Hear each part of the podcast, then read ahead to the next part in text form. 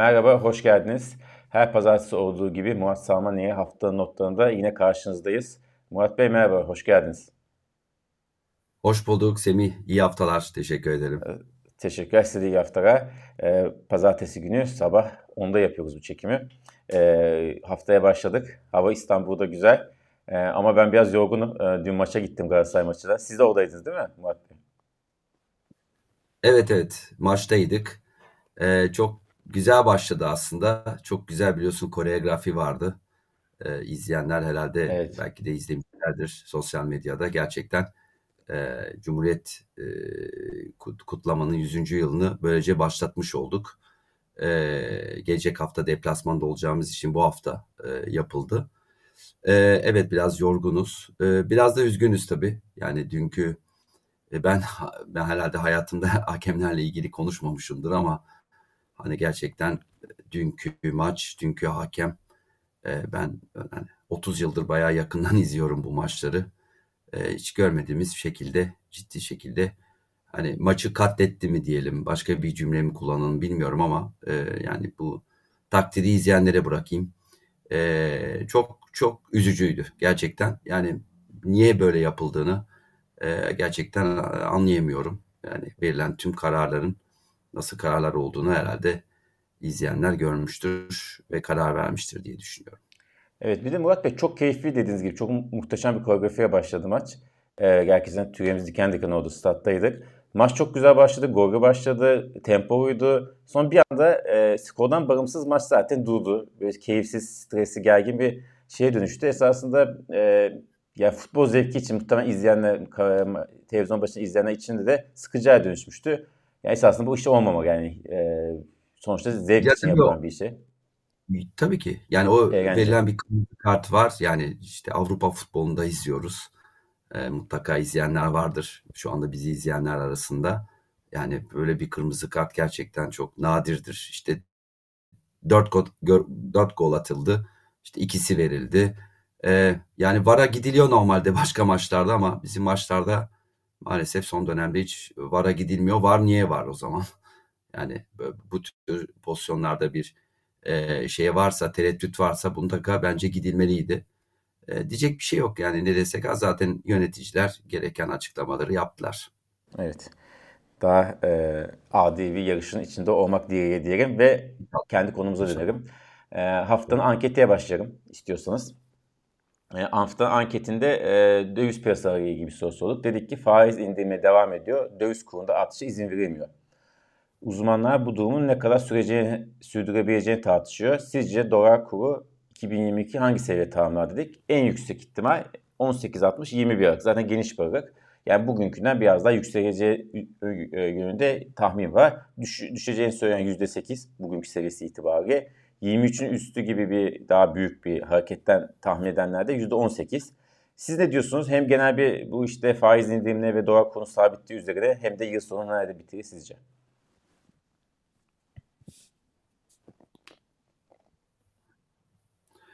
Ee, ben de ben de ikinci e, şıkkı e, işaretlerdim. E, işte 18-60 e, 21 seviyelerine. E, çünkü şu anda e, yani hepimizin malumu biliyorsun bir e, kontrollü e, dalgalı kur var şu anda. E, onun için e, muhtemelen kur e, yavaş yavaş yukarıya gidecek. E, düşün yani geçen hafta Merkez Bankası 150 bas puan faiz indirdi. Neredeyse kur hiç oynamadı bile yani. E, ki beklenen biliyorsun 100 bas puandı. Ee, geçen hafta sen bana güzel bir soru sormuştun. Ya niye tek seferde 300 bas puan indirmiyoruz diye. Aslında şöyle oldu. Ee, yani 100 100 100 diye hesaplamıştık. Yani herkes öyle bekliyordu. Ee, 300 de bir seferde zor olacağı için bunu iki sefere e, bölündü. E, muhtemelen gelecek ayda bir 150 bas puan daha yapıp e, Sayın Cumhurbaşkanı'nın talebi ve talimatı üzere %9'a indirecek faizler e, kur da e, yavaş yavaş da yukarıya gidecek e, kontrollü bir şekilde öyle düşünüyorum. Fakat tabii nereye kadar gider bilmiyorum. Yani özellikle 2023 ilk çeyrek biraz sorun teşkil edebilir. E, dış borç ödemelerimiz var. E, döviz ihtiyacı var. Cari açık bir yandan artıyor. E, yani döviz ihtiyacımız var. Evet e, Rusya'dan ve çeşitli ülkelerden e, bir para geliyor. E, cari açın %70'ini şu anda nereden geldiğimiz bilmeyen, bilmediğimiz bir kaynakla finanse ediliyor. Bu sürdürülebilir değil. E, bu durduğu anda kurdaki baskı artacaktır Semih bence. Evet tam kurdaki baskıdan konuşurken bu KKM'ye ilgili konuşalım istiyorsanız. Kur koruma mevduat biliyorsunuz esasında çıktığından beri bu e, enstrümana yatırım yapan e, vatandaşlar e, her zaman dolar kurundaki parayı aldılar. Yani kur farkını her zaman e, aldılar. Çünkü kur işte %17'lik e, faizden, seneki yıllık %17'lik faizden daha hızlı arttı. 3 ay bazında, 3 ay e, bazlarda baktığımızda. Ama bu sefer e, ilk defa 18-60 civarında kalırsa bu haftada e, kur farkı almayacak. Kur mevduat, kur koruma mevduat yatırımcıları veya işte mudiler. Siz e, önce bunu bir yorumlar mısınız? Bu KKM'den çıkışa sebep olur mu? İşte borsa yönelime sebep olur mu? Çünkü başka bir e, yani piyasada çok e, alıp satacak bir şey, kârlı bir şey yok. En azından enflasyona karşı sizi koruyan. E, bu size nasıl bir etki yaratacak? Kur koruma mevduatın artık yani en azından bugün itibariyle kur farkının olmadığı durum. Evet doğru yani ilk defa böyle bir şey oluyor. Çünkü kur neredeyse sabitlendi gibi. E, geçen hafta başlık atmıştık işte kur korumalı e, e, borsa diye enflasyon korumalı borsa demiştik daha doğrusu. E, şimdi tabii onun için borsadaki e, muhtemelen hareket devam edecek. Çünkü neredeyse borsa alternatif alternatifi kalmadı. E, şu anda e, kur korumalı da e, üründe de olsanız enflasyondan hem kendinizi koruyamıyorsunuz hem de e, kur sabit kaldığı zaman da getiri de e, düşük kalmış oluyor. Hatta normal alacağınız mevduattan daha düşük bir getiri alıyorsunuz. E, bu tabii ki biraz e, döviz talebini arttırabilir. Doğru. E, yani kur e, sabitin kalması da aslında e, getiriyi azalttığı için e, döviz talebini bir miktar e, arttırabilir e, diye düşünüyorum ama sonuçta e, kur korumalı mevduat e, aslında bir risk yönetimi diye görmek lazım. Yani e, siz evet e, düşük bir TL faiz alıyorsunuz. E, fakat kur yükseldiğinde aslında kendini koruyorsunuz. Onun için e, kendini korumak isteyenler hala bu üründe devam edecektir ki biliyorsun 2023 sonuna kadar da uzatıldı. E, bu şekilde e, kur korumalı hayatımızda olmaya e, devam e, edecek. Fakat hani o, onu bile tartışmıyorum. Yani doğru ürün mü, yanlış ürün mü bile söylemek istemiyorum. Zaten doğru bir ürün değil. Bu sadece bu politikanın sonucu. Yani e, işte düşük faiz, enflasyon yükseldiği yerde düşük e, faiz politikasının e, artık bağımsız olmayan Merkez Bankası'nın e, bir sonucu e, kur korumalı mevduat. Yani e, vatandaşın dövize gitmemesi için e, meydana gelen bir ürün diye söylemek istiyorum. Evet. E, peki buradan e, işte takvime geçelim. Bu hafta ne açıklanacak? İçeride e, bu hafta takvim zayıf. Ay sonu yaklaşmış olmamız sebebiyle. E, biz bazılarını aldık tabii ki. Hepsi bu kadar değil. Ama içeride e, salı günü reel kesim güven endeksi, kapasite kullanım oranı, Perşembe günü dış ticaret verileri açıklanacak ve ekonomik güven endeksi. Cuma'da e, Japonya politika faizi açıklanacak. Bir de tabii ECB var. E, siz bu bu hafta takvime baktığınızda e, kendiniz için en önemli olarak neyi işaretlersiniz?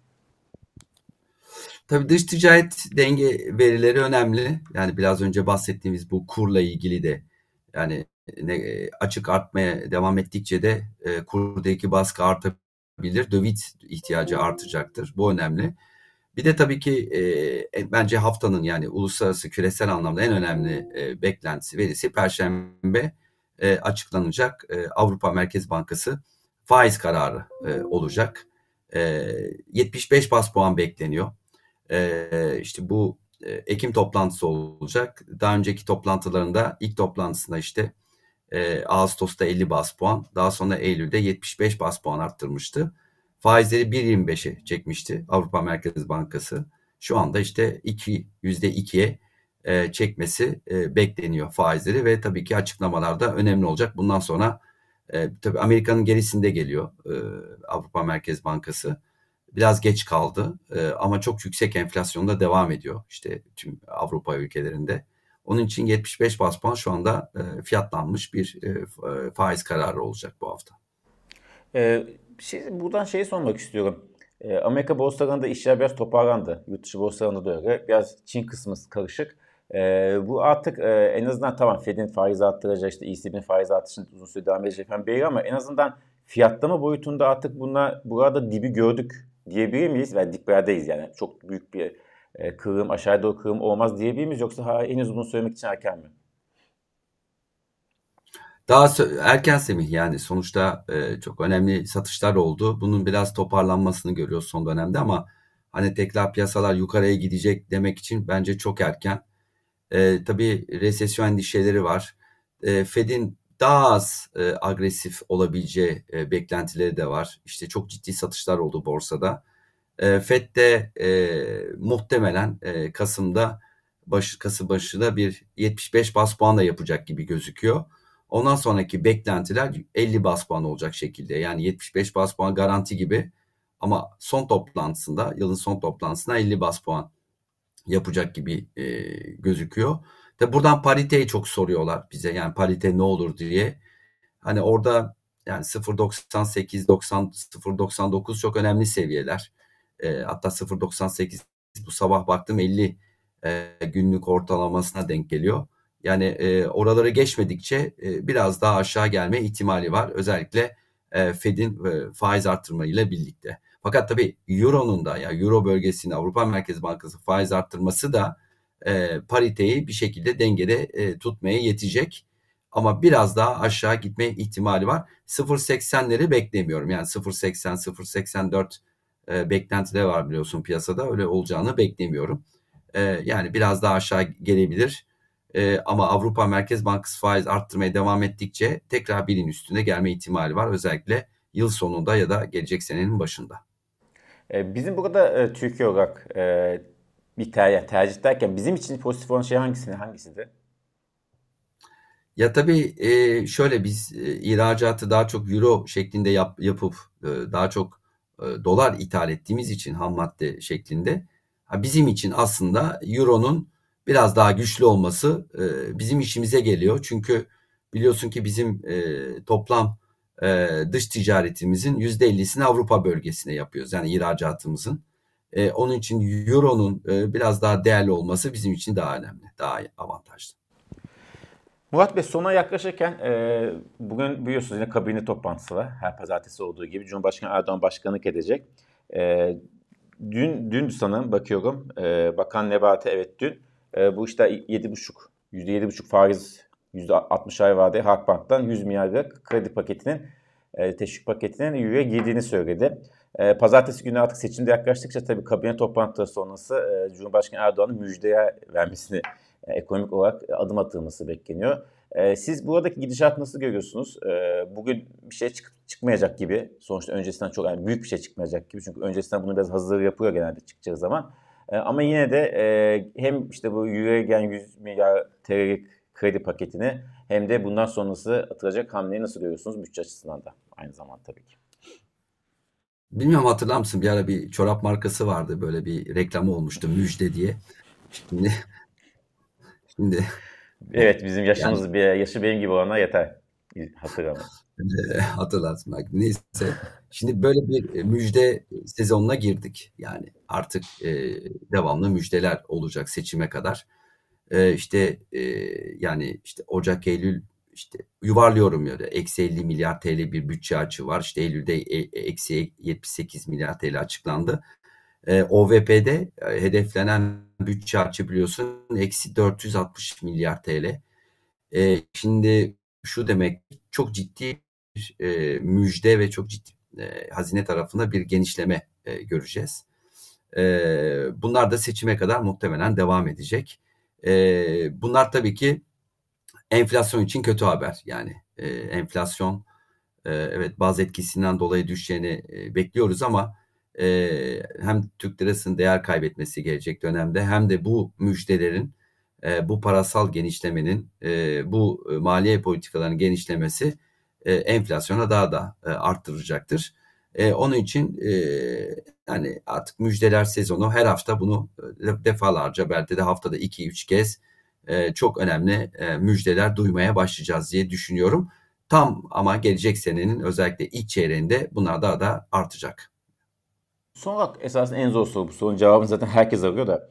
E, şimdi faiz düşük. E, Türk lirası olabildiğince güçlü tutulmaya çalışılıyor. Bir yandan da teşvikler veriyor. İşte parasal genişleme hamleleri yapıyor. Yani parasal genişleme maliye politikasında ama olsun maliye genişleme yapılıyor. E, sonuçta para ağzı artıyor, artacak. Bunu döviz kuru üzerindeki baskısı nasıl olacak? Yani tut, burada bunu hepsini yaparken döviz kurunu e, en azından kontrollü bir şekilde tutmak mümkün mü sizce? Olacak mı? Valla işte zorlaşacak yani dövizdeki baskı muhtemelen artacak ama şimdi dövizde e, yani Türk lirasının değer kaybı aslında bütün o planları bozacaktır. Yani e, tabii KKM'deki e, maliyet artacaktır. Ama hazine zaten e, bence bunu bütçeledi. E, aynı zamanda tabii enflasyondaki e, baskı e, artacaktır. Tabii ki yani Türk lirası miktarı arttığı sürece e, ekonomide e, mutlaka e, dövizdeki baskıyı da arttıracaktır.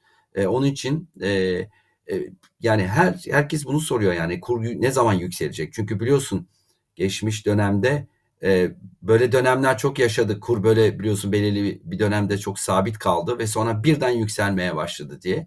Şimdi bunu tabii herkes şunu merak ediyor. E, ne zaman olacak yani ve olacak mı? Şimdi e, zamanını çok, çok bilmiyorum. Yani gerçekten çok zor zamanlı. Tabii sadece bizden de kaynaklı değil. Dış e, küresel piyasaların da burada çok önemli etkisi var. Burada şimdilik Rusya bunu tutuyor. Yani Rusya'daki gelen işte e miktarlar var. E, işte Eylül'de sadece biliyorsun 18 milyar dolar bir müdahale edildi kura. Çok ciddi bir miktar bu. E, bu devam ettikçe tabii kurdaki e, kontrol e, devam edebilir bir süre daha ama dediğim gibi çok baskı yani baskı e, unsurları çok artmaya başlıyor. E, FED'den dolayı e, bir kere FED faiz arttırmaya devam ediyor. Senin dediğin gibi e, mali politikanın genişlemesi TL'deki arzı arttıracak. Bu da kura gidebilir. E, senin de çok güzel vurguladığın KKM'deki e, getirinin olmaması e, vatandaşın artık yani ben KKM'de bir şey kazanmıyorum e, o zaman kura gideyim direkt e, diyebilir. E, dış borcun e, artması, cari açığın artması, e, bütün bunlar tabii kurdaki muhtemelen e, baskıyı arttıracaktır gelecek dönemde. Murat Bey, e, bu sefer gerçekten son soru soruyorum. e, şunu soracaktım. Yabancı yatırımcının olmaması artık yani işte daha önceki söylediğiniz gibi hani sabit sona e, zıplama şeklindeki e, anlarda yabancı yatırımcı Türkiye'de bugüne göre çok daha fazlaydı. Bugün artık yabancının ciddi bir şekilde çıkması döviz kurunun bu tip ani yukarı sıçrama yapmasına önünde bir engel olarak söyleniyor. Doğru mudur? E doğru Semih yani neredeyse yabancı yatırımcı olmamasına sevin, sevinir hale geldik. Yani e, çünkü yabancı eskisi kadar biliyorsun şimdi e, neydi e, bu kontrolü kontrollü e, işte döviz kuruna geçmeden önce işte e, yabancı e, döviz alması için biliyorsun elinde TL ihtiyacı olma, TL olması lazım. E, TL olması için de bunu borçlanması lazım. Şimdi biz bu e, şeyleri kapattık ya da maliyetleri çok yükselttik. E, öyle olunca tabii yabancı burada e, pozisyon çok rahatça alamıyor. Aynı zamanda tahvil bugün yüzde birin altına indi yabancı payı. Ya bu tarihin düşük en düşük seviyelerinden e, birin altına indi ki bu bir ara yüzde otuzlardaydı. Hisse senedi biliyorsun %70'lerde olan pay neredeyse yarı yarıya indi yabancılarda. Böylece hani bir e, küresel bir sıkıntı anında hemen e, tahvilini satıp bors e, işte borsadaki hissesini satıp çıkma şeyde kalmadı neredeyse. Bir de dediğim gibi e, TL borçlanmadaki sıkıntı e, engeller. E, bu senin dediğin işte o Trump'ın tweetini belki de e, hatırlatmak gerekiyor. Hatırlarsın. Yani adam bir tweet attı. E, kur birden patladı. Çünkü çok ciddi bir şekilde yabancılar orada pozisyon aldılar. E, şimdi yabancılar bunu rahatça yapamıyor. Bir de karşılığında şimdi çok ciddi bir Merkez Bankası var ve Merkez Bankası bir şekilde e, işte ya doğrudan ya da arka kapıdan döviz satmaya devam ediyor. Evet. Çok teşekkür Murat Bey. Ee, yine şey e, Biz e, bizim için modumuz biraz düşüktü iki Galatasaray olarak. Tabii tabii yani ee, çok bir, bir, ciddi bir travma yani dünkü dünkü maç e, gerçekten ciddi bir travma çünkü yani hiç yani bu ya hakem hataları falan olur her yerde oluyor yani bizde de oluyor çok böyle hatalar her zaman olur. Ama yani dünkü yani, çok Yani çok çok farklı. Yani bütün seyircinin ayağa kalkması falan filan çok ciddi bir evet. e, sıkıntıydı. Kimse hiçbir takım başına gelmesin yani böyle bir şeyler. Adil bir e, yarış olsun. E, ayrısı olsun diyelim. E, evet. E, herkese de iyi haftalar diliyorum. Teşekkür ederim. Size çok iyi, iyi haftalar. Haftaya görüşmek umuduyla. Kendinize çok iyi bakın.